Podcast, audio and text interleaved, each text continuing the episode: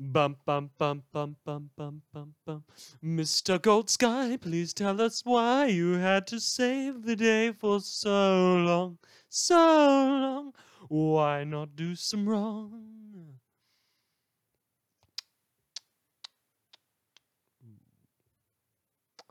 Hey, you with the pretty face, say goodbye to the human race. Right. There we go. Nora, you you ready? All right. A three and a two and one. Welcome, dear listeners, to Vermont Stretch Radio, the only show that was broadcasting the truth the heroes were keeping from you before it was cool, and the only show broadcast to you, of course, live from the Killington of Earth Gimel, a town of people that were either lucky enough not to have been in Killington Bait, or in my case, perfectly happy to have been in Killington Bait.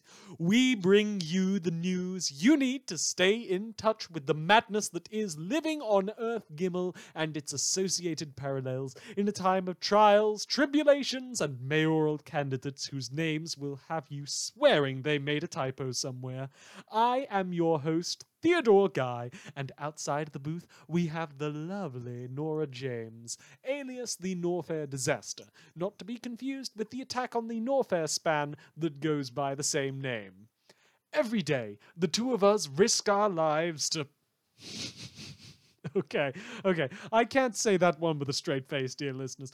Not that I say anything with a straight face, of course, but we are so very, very far away from the city. The first thing I knew about the whole portals being stretched open to the entire length of the sky thing was when I poked out my head from the front door to watch the sunrise and saw that it was already noon somewhere else. And the most I ever risk my life these days is when I make a joke about the Marquis de Brockton's name pronunciation. And he's a darned good sport about that sort of thing, Marquis is. So, we have received a few letters more in the post, and we were hoping to start today's broadcast by reading out one of those from our fans. We do enjoy letters. So, today's letter comes from.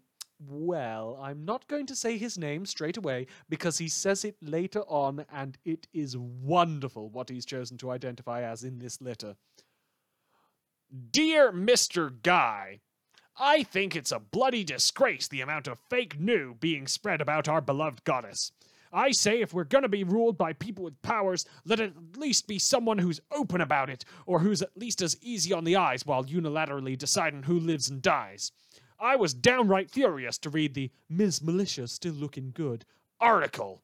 Where's the Goddess more beautiful every day. story? And while we're on the subject of Ms. Militia, how is having a gun a power? I bought a gun the other day. Where are all the action figures and news stories about me? If I put a bag over my head and call myself Captain Gunperson, does that make me a cape? Yours disgruntledly, Captain Gunperson. Well, listeners, it seems that Captain Gunperson has recently triggered with the power of the Second Amendment.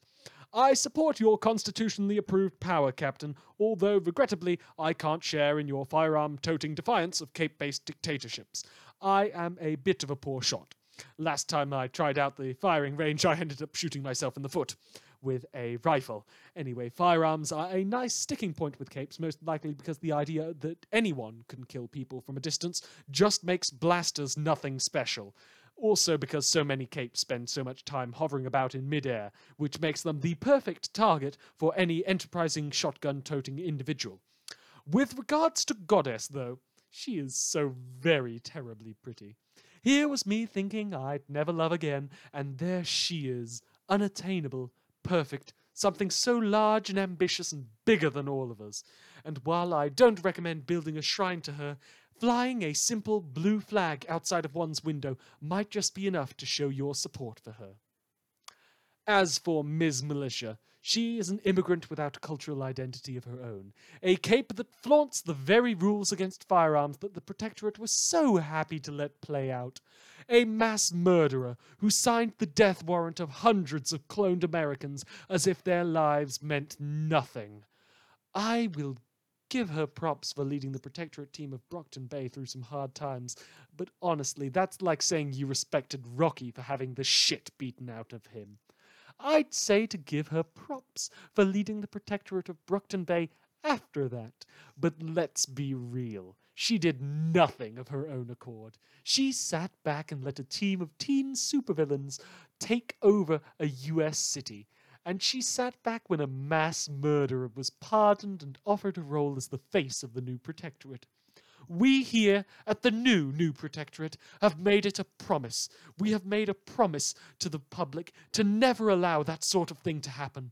The idea of a villain being allowed to lie about their past and to take control of an entire settlement appalls me, listeners. It appalls me. And the idea of them just lying through their teeth to the public about how their actions were justifiable and about how they always wanted to be hero all along, that just disgusts me. It makes me sick, dear listeners, to think that just because the heroes say it, they can excuse all manner of evils. And that starts with Ms. Militia and her silly little militaristic uniform. Um, do note, though, listeners, uh, do note that I don't actually have a grudge against her. I wasn't even alive for any of the things she did, but I do object to her as a matter of principle.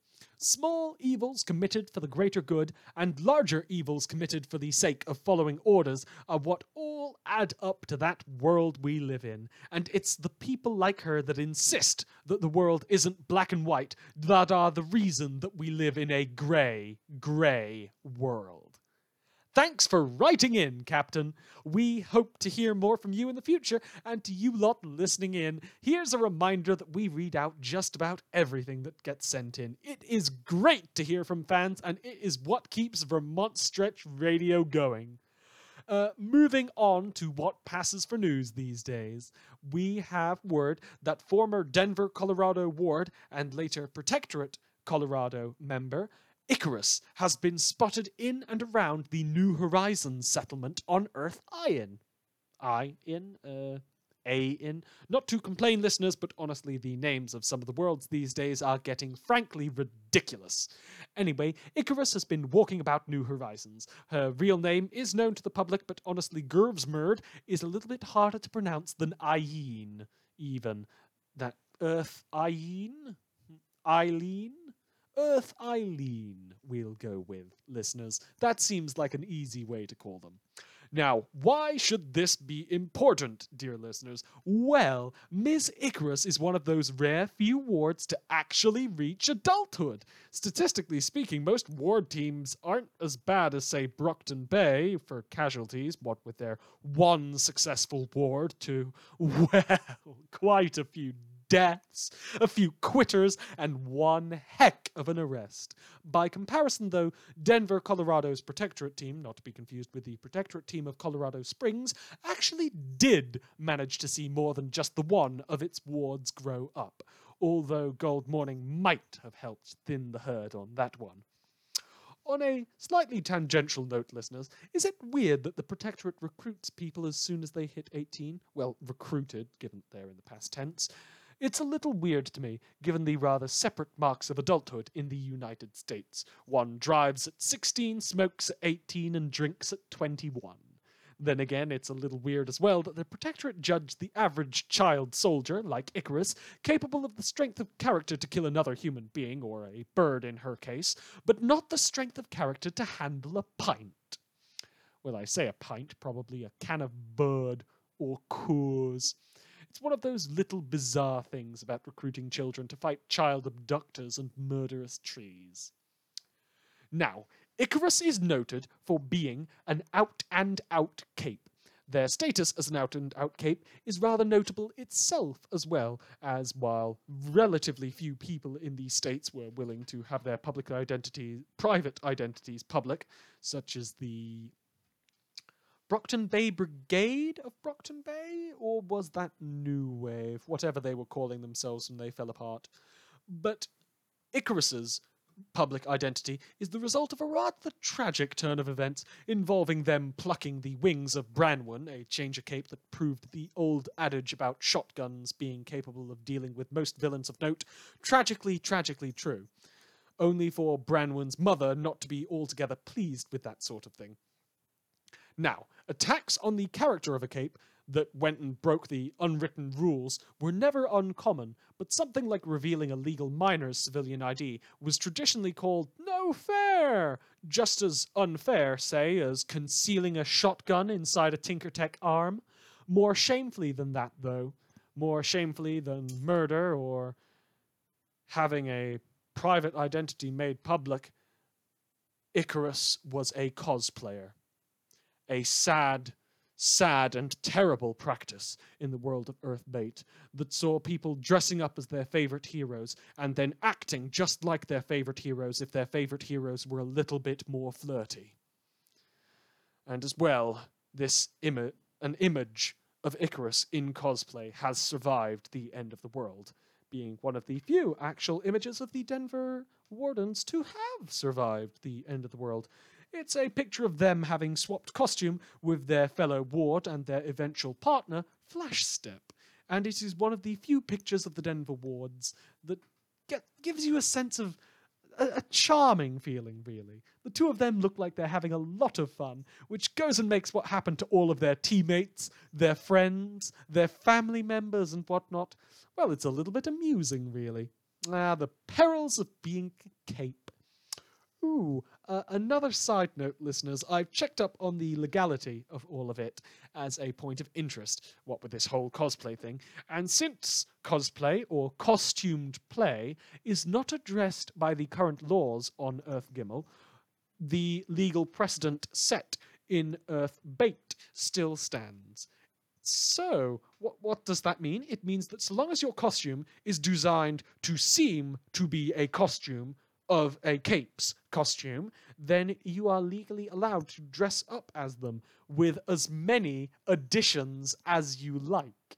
This could be something simple, like, say, dressing up as a female version of Legend, which would be a little bit weird and sketchy given that he was well well well we all know the thing about legend but it also means that one can say dress up as sexy eidolon spider-filled alexandria or headless hero if you want to have a little bit of fun at a party uh, do I have anything else to say about Icarus today? Well, my notes in front of me have a few joking comparisons about Armsmaster. So- sorry, sorry, I shouldn't have said that. I should have said comparisons about Defiant. A few joking comparisons about Defiant, mostly centering around Icarus's own gradual loss of her humanity, grif- grafting, grifting, ugh, sticking bits of metal into her own body to play about with. But uh, looking back on some of the jokes, most of the ones I made were just bad puns about flying too close to the sun, and you can't make jokes about someone who picked that sort of name.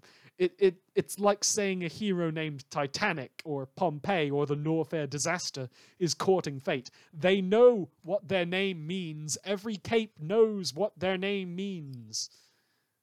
Really, I mean, and uh, and in Icarus's case, it's just a tragic case of a perfectly fitting name that the public had given her. Someone that people would remember. Someone who had been locked up for long, long years until they finally learned to fly. On that noticeably more grim note, we'll close the page on Icarus. She is on Earth Iron for any friends, family members, and former enemies that want to track her down. Moving on.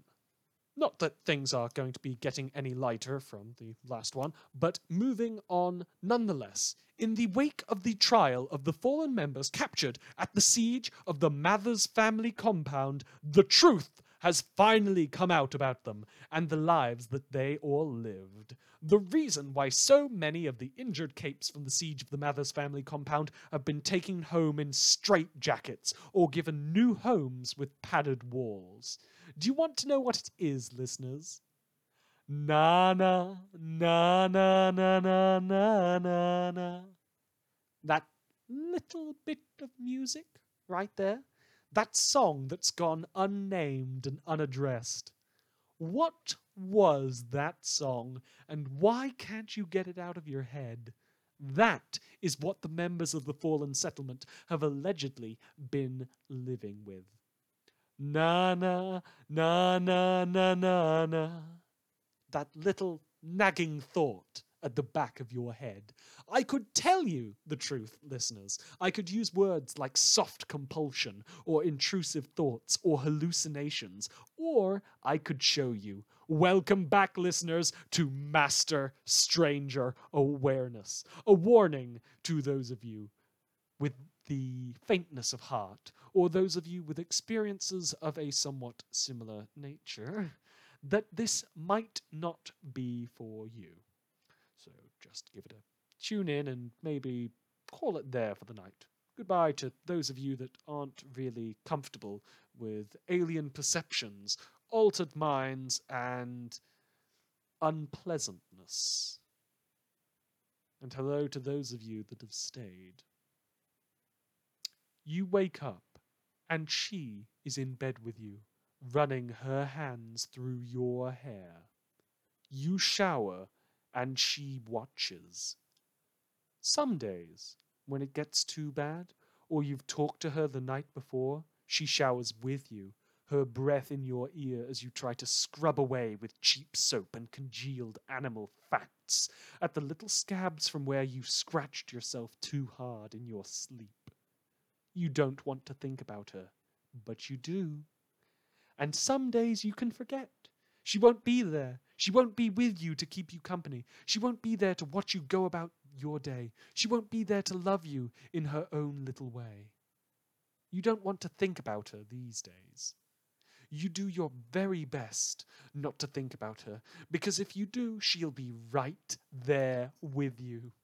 You don't want to think about her, but someone mentions her name, or they say something like it. Matters, scatters, lathers, things that are nothing like what you shouldn't be thinking about, but just enough for you to make that little connection. And that's all it takes.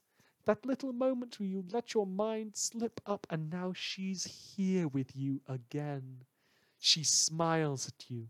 She takes your hand and she keeps hold of it as you go on your way to work.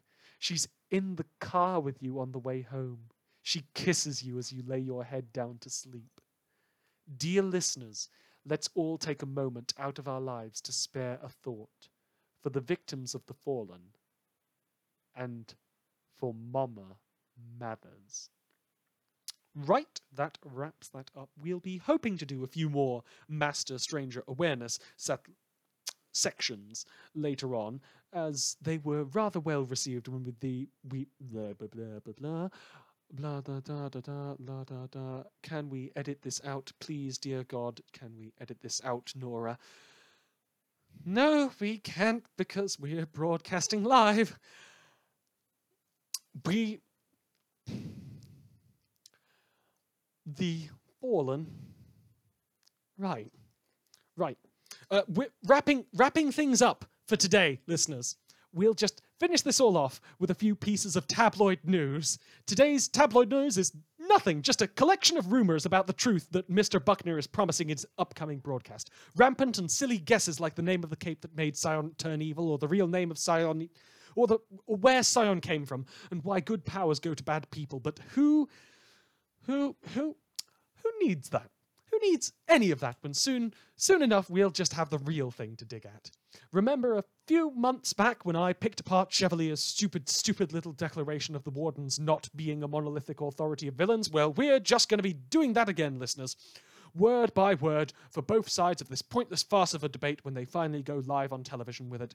And when the truth comes out, when you are all liberated by the knowledge of just what dictates your pointless little deaths and meaningful little lives, well, maybe I'll finally feel comfortable to tell you all the truth about who I am. Who knows? Who knows? And who cares? The world has ended, and every day after that is a gift from Goddess. Thanks for tuning in, dear listeners. Good night, Vermont. Good night, Killington of Earth Gimel.